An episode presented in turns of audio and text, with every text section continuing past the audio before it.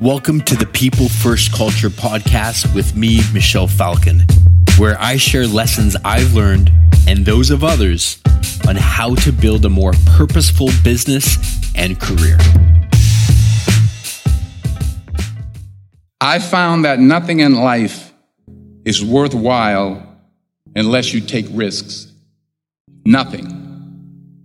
Nelson Mandela said, "There is no passion to be found playing small and settling for a life that's less than the one you're capable of living."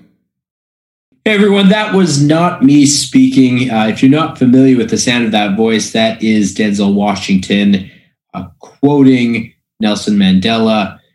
By all accounts, it would appear that those are two individuals that we can uh, listen to um, and maybe seek some advice and counsel from. Uh, they seem to be reputable people.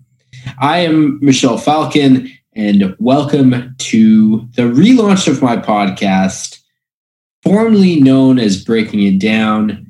It is now titled The People First Culture Podcast. You got to piggyback off of the book I wrote in two thousand eighteen. I wanted to use this first episode to share things about me that you likely don't know, uh, and things that I have rarely shared with anyone outside of my very close circle of family and friends. It will help you understand why I am building the next business that I am building. It'll make sense why I'm launching the podcast and why I'm about to take great risk in my career when things were very comfortable for me. This podcast is going to be a mix of solo episodes like this one, but I'm also going to be interviewing individuals like Balbina Knight, who will be on episode two. And I'm going to help unpack some of their stories, some of their tips uh, to be able to grow a great career and lessons that they've learned. And I'm excited to be doing this uh, because I am going to be sharing things that mean something to me. And I recognize that the reason I didn't push forward with my last podcast was because I wasn't fully committed to the topic. But if you are connected with me on social media, or if you know me personally, you know that the topics that I'm about to describe in this episode and ones to follow are um, very genuine. Uh, these are the reasons why I have a career and, and why I very much enjoy it. So let me start by describing what's going on in my career. And I share this with you because it'll make sense why I'm moving forward in this direction. Perhaps there's certain things I will share with you that will resonate and have you subscribe to the podcast. And it really started in two thousand eighteen. Uh, two thousand sixteen is when I started a hospitality company with my business partners and, and built some really cool uh, businesses uh, within the hospitality industry here in Toronto. And um, we were celebrated as a group. We grew really quickly. We had a great customer experience. And our customers in the city of Toronto really loved the businesses that we were building. At the time, I had also written uh, a best-selling book. I was keynote speaking all over the world. And if I had continued down this path, I would have quite comfortably made half a million dollars a year. And on the surface, you would have thought that he must be really happy. Customers really like his businesses. People are paying him great money to speak. His book is selling. But I wasn't fulfilled. There was something eating at me that was telling me there's got to be something else.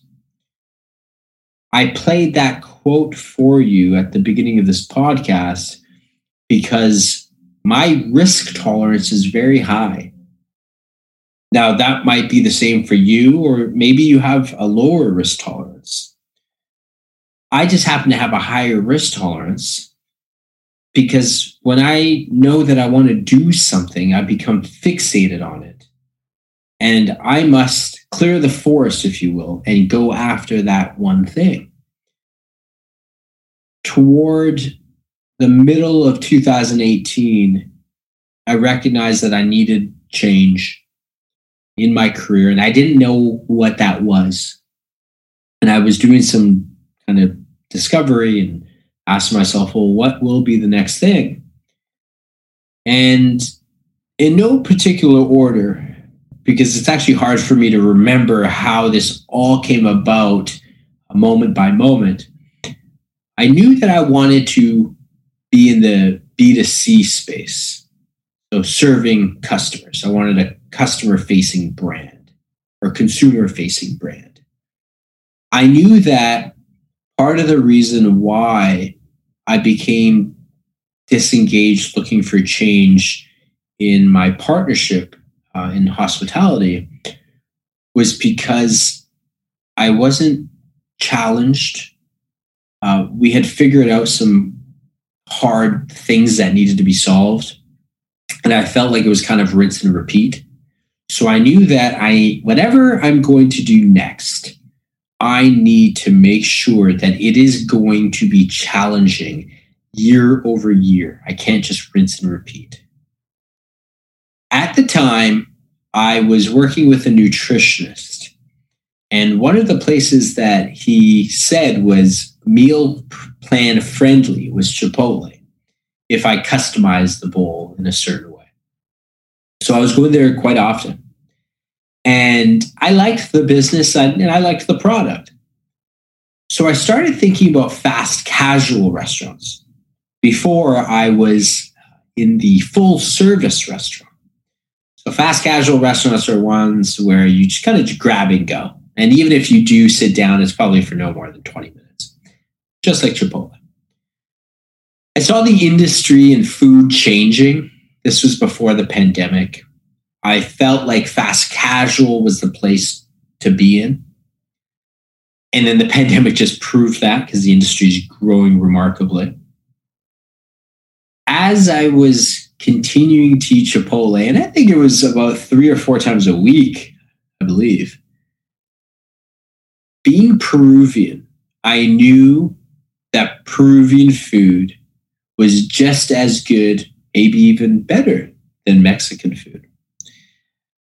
If you know food well, you know that Peruvian food is fantastic. I'm Canadian Peruvian. Uh, I don't believe that Peruvian food has properly been marketed for scale in North America, which is why you probably haven't had it. So the idea came to me and said, what about a fast casual Peruvian restaurant? From there, I started thinking about, okay, but why? Well, I want to build a company that will have tens of thousands of employees and be global, because scaling seems hard, and hard things keep me engaged. But then I started thinking about my family. My parents were both born in Peru, and they uh, immigrated to Canada in the seventies. Uh, I was, my sister was born in Edmonton in nineteen eighty-one. I was born in Edmonton in nineteen eighty-five. And we had humble beginnings. Sounds cliche, but we did. I remember growing up in North Vancouver. The four of us lived in a duplex that was maybe a thousand square feet, uh, one bathroom. Um, how my parents managed to pay for hockey, an expensive sport, is, is beyond me. I would not say that we were poor because I always had food and I played hockey. But going to an elementary school that was in uh, west of Vancouver, Uh, where there was a lot of affluence. I went to school with kids that came from families that uh, had more means. And I remember being bullied, teased, whatever you want to call it, uh, for being Peruvian. Now, they wouldn't specifically say, hey, you're from Peru. That's funny. That's weird. But it was just I being a child of immigrants where we spoke another language. Uh, the food I would bring for lunch was different. It wasn't the ham and cheese sandwich that the other kids had. I had food that was different. It looked different. It smelled different. I had a different name. Um, and that made me ashamed to be Peruvian because it seemed to make my life more difficult. I remember telling my parents that I didn't want them to speak to me in Spanish because all of the other kids spoke English and I want to speak English. So, you know, I think my parents regret this, but they obliged. Um, and that's part of the reason why I can't speak Spanish as fluently as I wish. Uh, a big regret that I have. Um, growing up at twenty thirty Sandown Place in North Vancouver in this duplex I told you about, uh, I would remember being driven home by a classmate's parents.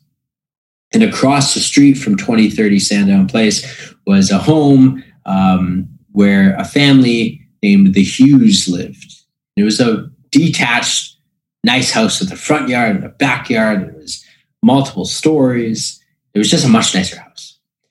And being shy of not having nice things, I would have these classmates' parents drop me off across the street outside the Hughes home. And I would pretend to slowly walk up to the front door like I was about to enter. But once my classmates' parents would drive off, I would just cross the street and actually go to my other house. Well, my real house. Um, I remember asking my parents why we didn't have a big house like the other kids.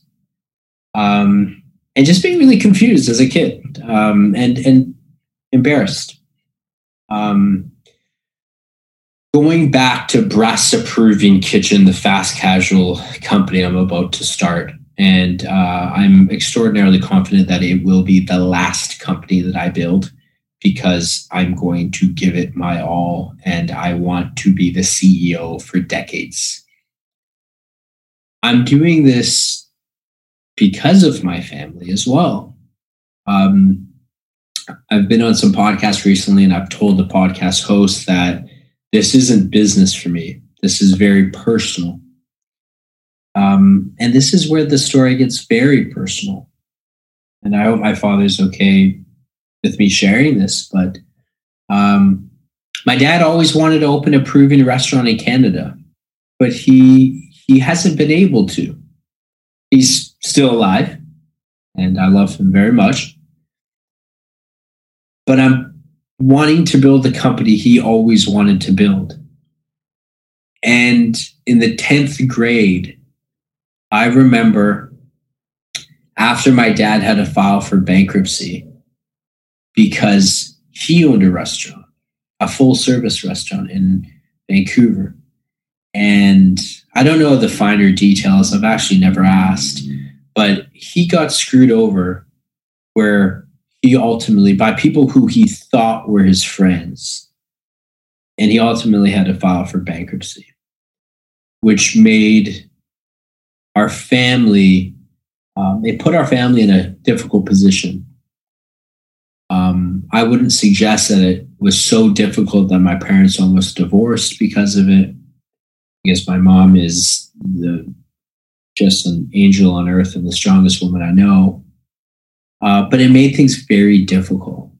And I remember being in the tenth grade, standing at the top of my, the top of the stairs of my parents' home at the time, which actually is still my family home, um, and seeing my dad crying and yelling, "There's no fucking money in this house." I can't remember if he collapsed to the floor or just anguish. But I remember my mom helping him saying, "We'll figure this out." At the time, it didn't register with me what my dad must have been feeling, but I'm old enough now. And while I don't have kids, I do have other, I have responsibilities. And to think of what my dad was feeling at the time, maybe emptiness, maybe embarrassment, shame. Maybe it, he realized that I'm not building a life or a career that I had dreamed of building when I was younger. I don't know. I can't speak for him. But that is part of what's driving me to leave a life of earning half a million dollars a year to do something else. That is extraordinarily high risk. Um, but I know that it's a, the thing that I'm supposed to be doing in my career. And that is a little bit about me. Um, my father always told me, pardon me, he told me one time, he said, whatever business you ever get into, please don't ever let it be the casino business, because that is a poor business that robs people and feeds people's addiction. And that is not a good business to be in if you are winning when other people are losing, where they can't feed their families, where they can't maybe feed themselves at times. Um, and I, my dad is the most generous person you'll ever meet, along with my mother as well. And that's where I get my generosity from. And maybe I'm the person that coined the term people first culture and wrote a book about it. But when I think about who I am as a person, there's absolutely solid lines that are drawn right back to my mom and my father. So if I've ever worked with you and you felt like this person cares about me, if I've ever delivered a speech at your conference and felt like, wow, he really gave it his all and we benefited from that because I was focused on the customer, that's all the D N A that I've gotten from my, my mother and my father. Um, and this next business, sure, I will be doing the, the building and the heavy lifting, but my parents will have a part of this because ultimately they are the people who raised me. And that's why I have this podcast, uh, because I want to share the things that I've learned throughout my career, how I went from working in a call center to hopefully one day building a billion dollar company, um, and everything that has been accomplished in between, because I want to share lessons that I've learned that I wish that I had access to when I was twenty-one, twenty-two years old, trying to build my career. Because when you are in a position that I am in right now, it is our responsibility and our duty to grow that next generation of leaders. And I actually am disgusted when I hear people say, I don't have the time to let people pick my brain because I'm too busy. And I'm paraphrasing, but I've seen influencers say this, and it, that's just not me. It, it, you know, I, I love when people reach out to me and say, hey, can I ask you a question? Of course you can. Maybe I'm not going to be able to respond right away. Maybe my response is two sentences because I'm busy, right? Um, but I'm, it's, it's flattering that anybody cares to listen to my podcast. If you subscribe to this podcast, thank you. That's flattering to me. But whether I have one subscriber or a million subscribers, it's irrelevant to me. I don't intend on obsessing over how many subscribers I have, because it's much better for me to record a podcast sharing this information than just let, letting it live in my head, because that does nothing for anybody. That is episode one. You've learned a little bit about me. You know why I'm recording this podcast. You know why I'm interviewing people like Balbina Knight, uh, learn how they grew a great career and started earning some more money. If you're interested in learning more, hit the subscribe button so that you can be alerted when I record the next podcast. Um, I know it's early, but if you liked this episode, please write a review. That helps as well. Uh, bring some more attention to the podcast, because maybe other people uh, may want to listen as well. Um, I am at Michelle Falcon, M I C H E L, Falcon like the bird, online. My parents blessed and cursed me with this name. They blessed me because I'm easy to find. They cursed me because people call me Michael at least three times a day. Uh, everyone, thank you so much for listening. Uh, episode two, you're going to love it. Balbina is a great person. She has developed an amazing career. She is so kind. Um, so hit the subscribe button so you know when episode two comes out. Thank you. If you made it this far, thank you. Please consider leaving a rating and review for my podcast.